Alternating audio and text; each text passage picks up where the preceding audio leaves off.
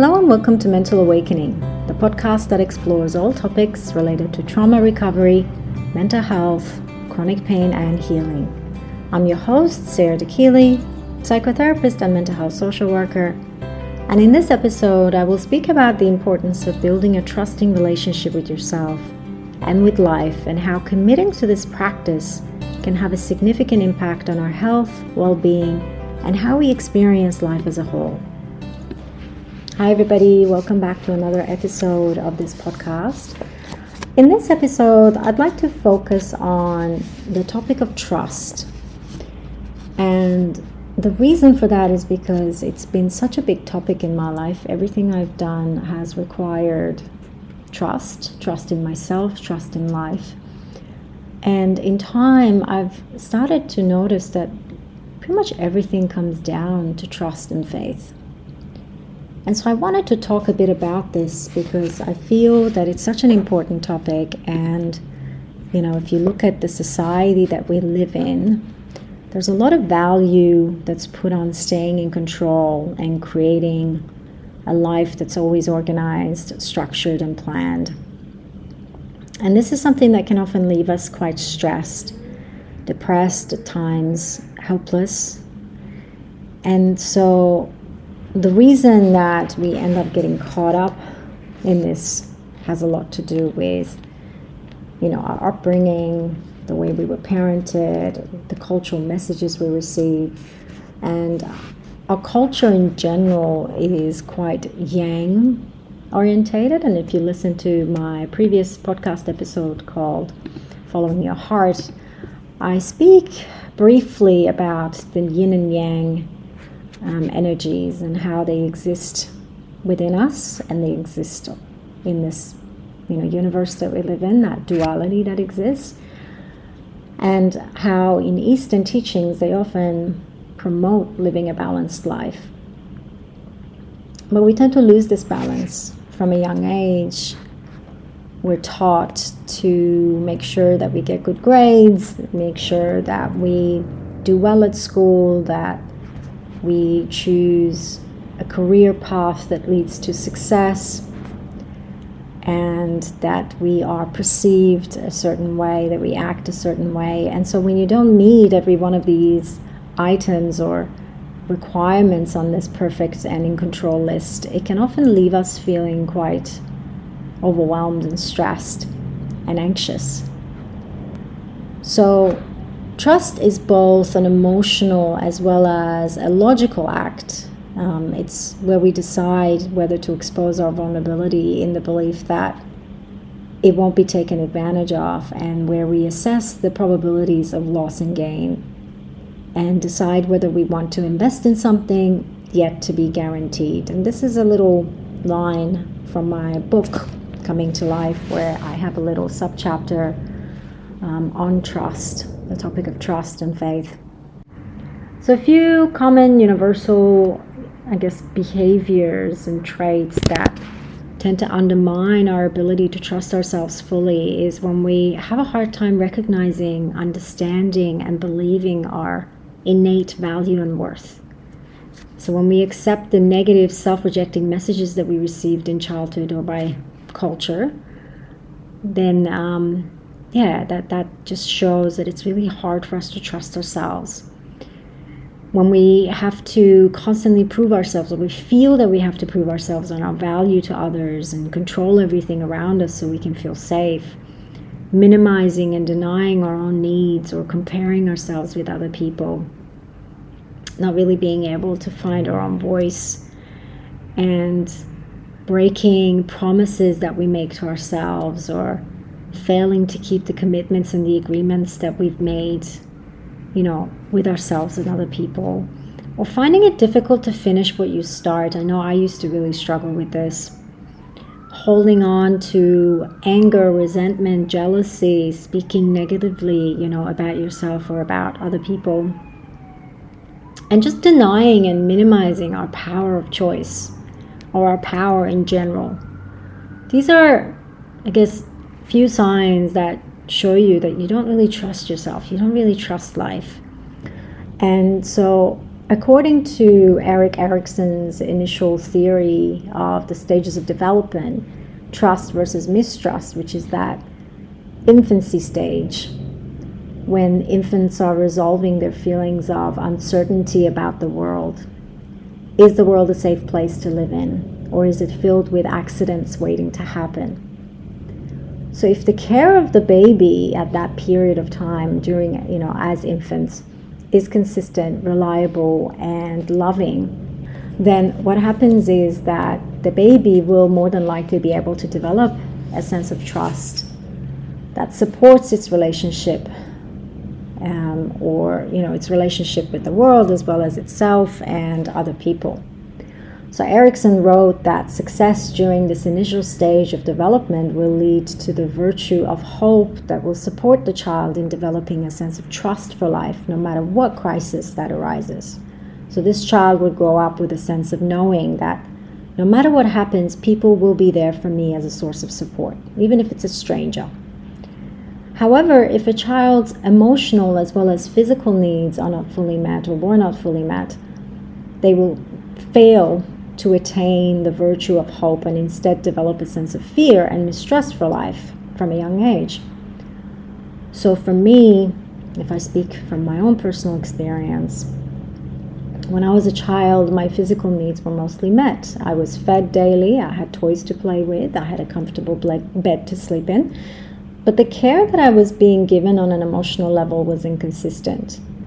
My parents had relationship issues and challenges right from the first year of their marriage. And from the moment I was born, I could sense that. My nervous system picked up on the fact that I wasn't going to be safe, or I wasn't safe, or something was going on, something was wrong. Because if you think about what really matters to children, it always comes down to two things, and that is that my parents are okay and I matter. And so I pretty much, you know, lacked that confidence. And as a result of this, I started to develop a sense of mistrust about the world. Obviously, other challenges continued to take place and worsen between my parents and the culture I grew up in, the environment I was in, that reaffirmed this belief that I'm not safe in this world. I started to develop high levels of insecurity, fear, anxiety, and doubt about life and my relationship with myself and other people. And of course, because our nervous system is so connected to our environment, it doesn't matter, you know, what you know, what you don't know, what age you're at, you're going to get impacted by that environment. So as an adult, I started to project these emotions into my friendships, my affiliations with colleagues, within my romantic relationships. I would either attract unreliable and emotionally unavailable people who would prove to me the negative beliefs that I'd taken on as a child were right, or I would meet loving, kind, loyal people that I wouldn't trust no matter how much they loved me, no matter how much they tried to prove their love to me. So, this cycle of mistrust led to a lot of suffering I had to really learn to build a healthier relationship with myself and with life. And this is obviously a journey, and I'm still doing that. I'm by no means immune to what it means to be human and to be faced with the various challenges in the chapters of life. So it's an ongoing thing. But I really had to start that process to even get to a place where I could have this business, right? To, I mean, the whole work that I do and working for myself as an entrepreneur is a constant dance and relationship with trust, right? With the concept and the definition of trust, trusting life, trusting that it will be provided, that, you know, I, I, I don't really have this approach to my business, which is very much based on marketing, and manipulating and getting in people's faces to try to get them to come my way so I could, you know, so I can lead them that way because I don't really believe in that approach. I really um, stand for conscious femininity and the approach of, you know, that yin approach of really allowing the right people to come to find me and whatever it is that I have to offer in terms of wisdom and teachings and support and so on. And so to start this process of getting to know myself, I really had to reconnect with myself. And for a lot of us, there's difficulty trusting in our instinct because of traumatic or difficult experiences that's made us lose trust in ourselves. And so, you know, if you've been gaslit, manipulated, if you've been taken advantage of, if you have had situations that just has left you completely shocked then you you're going to feel that you can't trust your own opinion or views. You can't trust other people. You might start to constantly second guess yourself. So these experiences make it really difficult for us to build self-trust. And that's why it really helps to start small and to work on reconnecting with yourself so what that means is when you're in a situation where you feel indecisive consider asking yourself is this what I really want? And if you repeat this question often, you're going to find that your inner voice, your inner knowing becomes more clear as you learn to, I guess, attune yourself to your wants, needs, and desires. And initially, that voice can be really subtle, really small, and you really do have to focus on starting small and focus on, uh, you know, on the little things. Because I find that sometimes when we when we do the opposite, we tend to get completely lost. when we end up, you know, looking for answers on the outside or reaching out for several therapists and coaches and several books and several podcasts and constantly jumping from one to another, then um, as much as that can sometimes be great for distraction and inf- information gathering, I, it still can really lead you astray. So you end up not really getting to know who you are and what suits and resonates for you at you know whatever particular time you're in um, or whatever chapter you're in, in your life. So what I had to do was reduce, you know, reduce a lot of what I was um, consuming and focus on turning turning inwards um, turning inwards and tuning inwards because you really want to get to a place of connecting with yourself. And that's when it becomes easier to build personal boundaries. You know, learning how to say no, even when all the opinions around you are saying something different, especially family or friends, and even social media. If you think of the amount of messages we receive on social media about how we should live and what we should eat and what we should use and what's bad and what's good. So personal boundaries are really, you know, a great way to distance ourselves from harmful actions in relationships and it's also a great way to become better at trusting yourself and trusting life. So another thing that really helps us build trust is self-compassion. And so self compassion is not just this word that we throw around. It really is a practice, and it suggests that we give compassion to a self that is a single entity, you know, that is something that actually exists and lives within us. So in IFS therapy, we talk about this self that you know is is beyond the other parts the protective parts to develop from within. So, parts are clusters of thoughts, emotions, behavior that often form in childhood. So, we can have an anxious part, we can have a controlling part, we can have um, a, a fearful part, we can have a part that is incredibly critical, judgmental, and so we have these hidden parts that carry the burden of scary and difficult emotions like shame, fear, hurt, and grief. And in turn, these parts they end up acting as protectors to keep us safe from feeling those emotions again, even though we actually continue to feel them.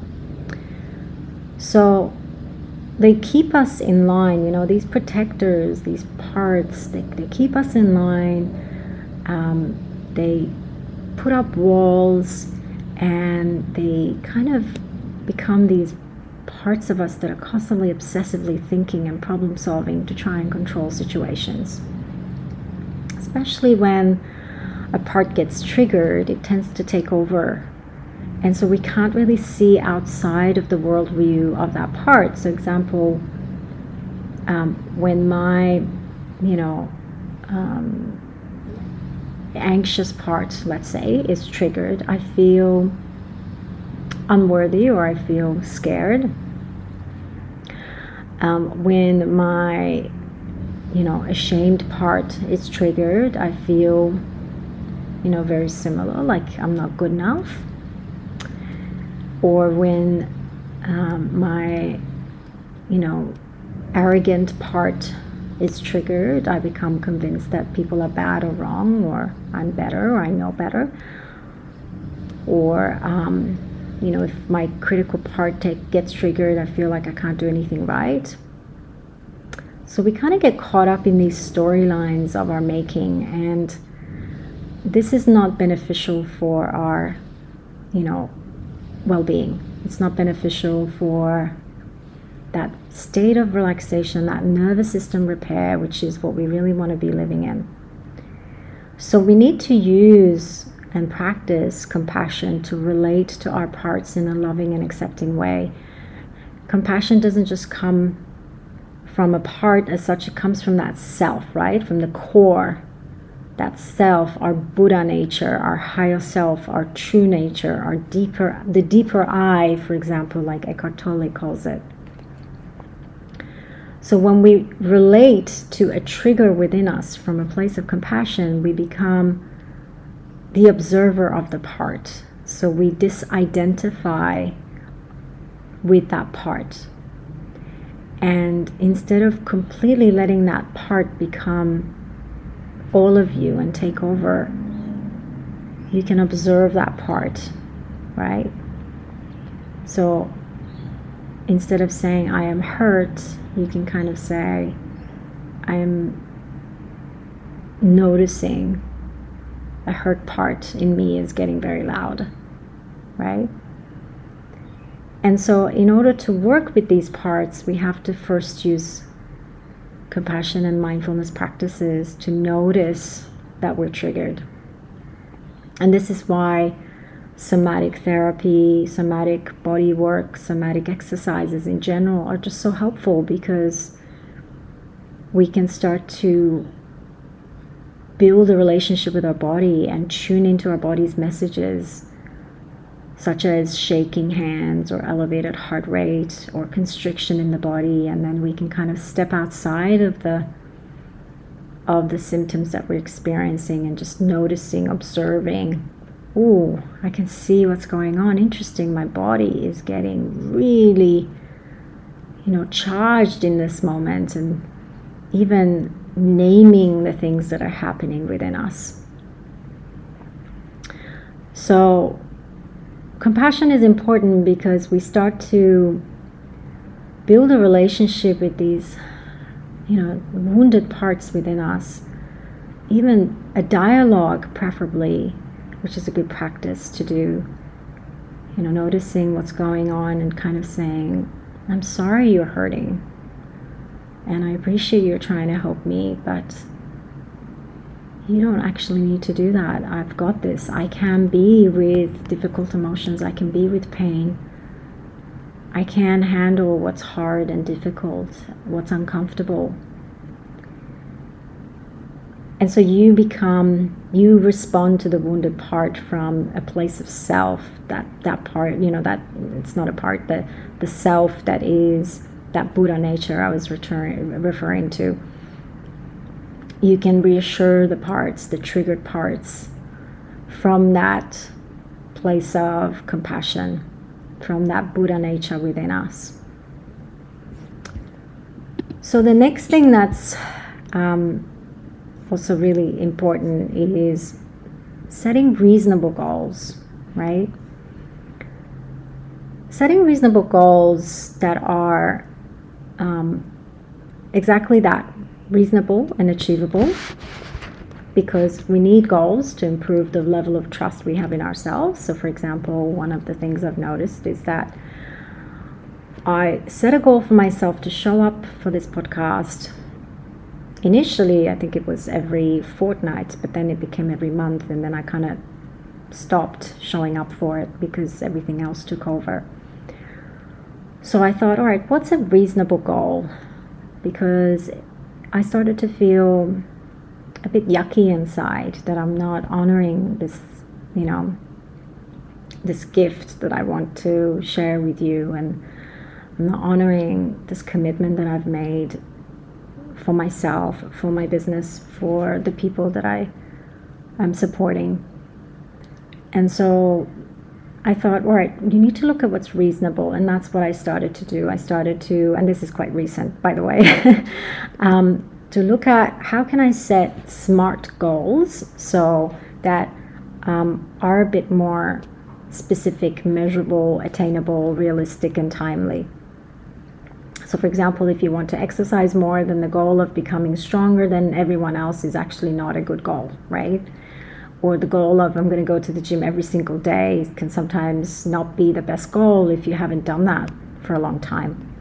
So, changing this into a more achievable SMART goal, which again stands for specific, measurable, attainable, realistic, and timely, might look like strength training t- twice a week for 30 minutes each day, right?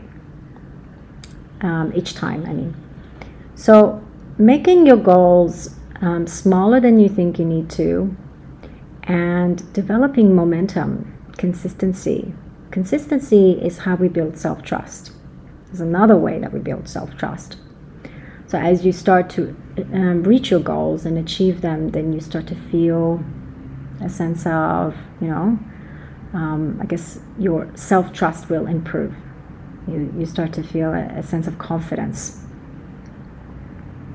The next thing that really contributes to our ability to trust life is to spend time in solitude, spending time alone.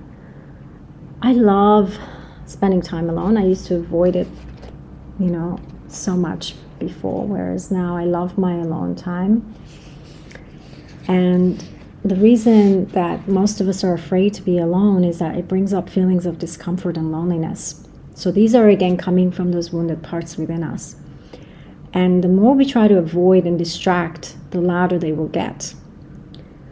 So, I'm not referring to loneliness and isolating yourself because that's not good for our mental health. You know, we're social beings, we need to interact, we need to have relationships, and these relationships, whatever they are of nature, act as a mirror for us. I'm referring to solitude. So, alone time is a form of solitude and it helps us work out what do I need? What do I prefer? What feels good? What doesn't feel good? It gives you time to make decisions that feel right to you without being influenced by other people. It, ta- gives you time to reflect, to, you know, connect with your wounded parts, to connect with your body, to connect with your mind and with this essence or soul or energy, whatever you want to call it, that exists within us. So things like going for nature walks without having to listen to podcasts and you know filling your mind with information, but just really being present, going for walks and being present, visiting a new place, you know, working on a hobby, sometimes just even lying on your couch and looking at the sky if you're outside or breathing and listening to just a beautiful, relaxing music if you're inside. So it's not about um, getting onto social media and scrolling and doing activities that distract you and dissociate you, because that's not helpful. What we want to focus on is connection with self. So alone time can be really activating for people with a trauma history. I know for me, I just really have not enjoyed being alone, or I mean, I didn't for a long time, I do now. And it was because it was triggering so many strong and powerful feelings within me that I had been dissociated from that I would do anything to avoid and distract myself from. And I had to just practice having little frequent moments of solitude for myself, even taking a bath, you know, and closing your eyes and just being in that relaxing environment and just being with yourself. So, solitude is important. Um, and the other thing that I started doing in my solitude was to actually journal because I find, I know not everybody likes journaling, but I find that journaling can be a really good way to get to know yourself better. And there are many ways to journal. You can journal to your parts, you can journal to the universe, you can journal to yourself, um, you can journal from yourself, right? So, anything that helps you build that dialogue of compassion and reassurance. So, Joe Dispenza, Dr. Joe Dispenza, who's a researcher, lecturer, author in the field of neuroscience and neuroplasticity, um, measurements, epigenic, epigenetics, mind body medicine, brain heart coherence, all that stuff he highlights that neuroplasticity is about what you feel, not what you do. Which is why, when we do have moments of solitude, we need to focus on also the feelings that we want to embrace and embody. Because the brain doesn't differentiate between wanting to get rid of something and wanting to build something. So the point of focus is always addressed with more stimulation, not less, which means that we can only build neural maps, we can't delete them. Wherever we focus, we build. So if you tend to doubt yourself, then the neural pathways and chemical neurotransmitters for self doubt will constantly be stimulated and strengthened. However, if you were to practice finding feelings of stability and trust within yourself, then your steadiness, neural pathways will be stimulated. So, if you practice feeling at ease and safe within yourself, then the neural pathways for trust and safety start to get stronger and they start to build. So, trust is what gives the bigger picture of our life meaning. Trust is what allows us to tap into joy. Without trust, our ability to fully, tr- you know, trust in the universe and its divine love for us is limited, right? I mean, some of you may not even believe that there is anything beyond this flesh and bone that we're in. But I think if you're on this, you know, journey of healing and self discovery, eventually you will get to a place of realizing that there's more than what meets the eye.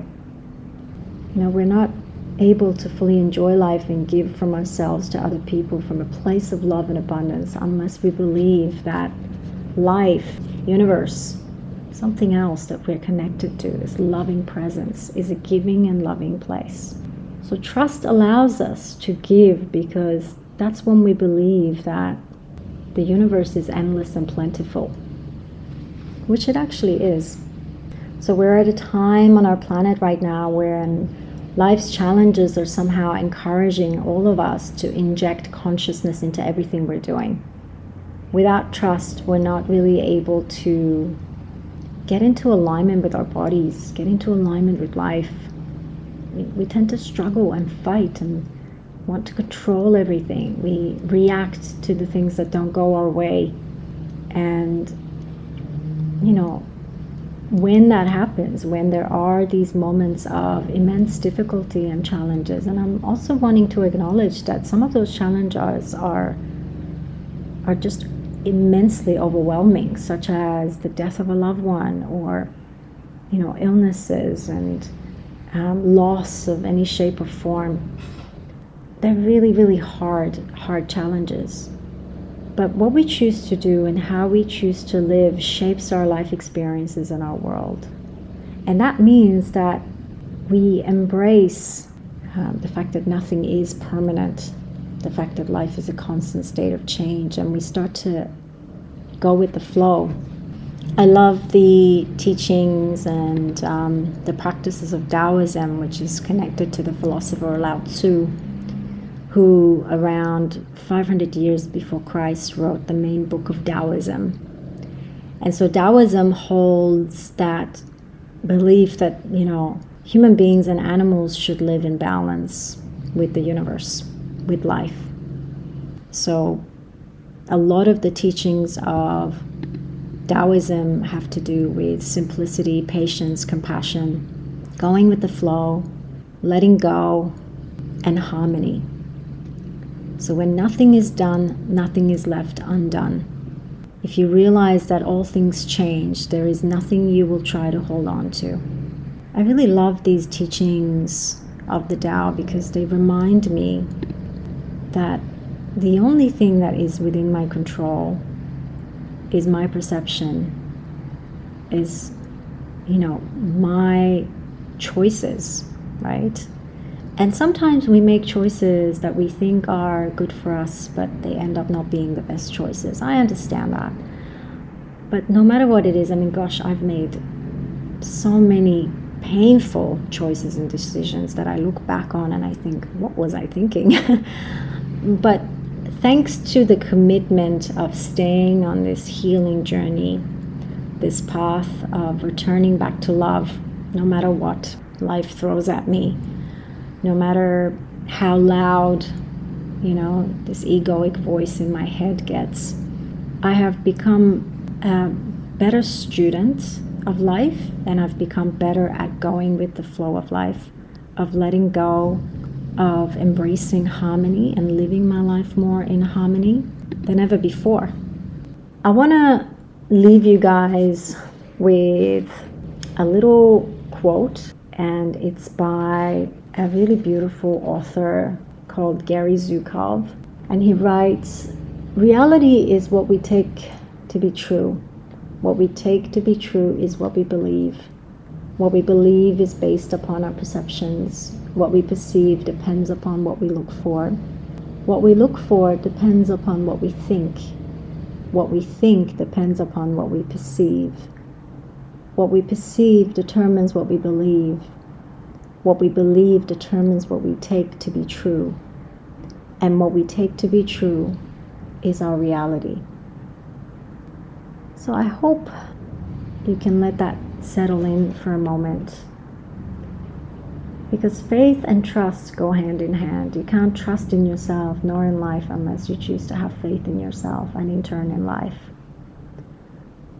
And faith, having faith in life means to get up every day and show up for life, show up for yourself, show up for other people, when you have faith in yourself, you have faith that this too shall pass, that better times are coming, that perhaps you're in a chapter that doesn't feel so great, or that you're in a moment or in an hour that feels uncomfortable physically, perhaps, or emotionally, but that that will pass too, and there will be a better moment.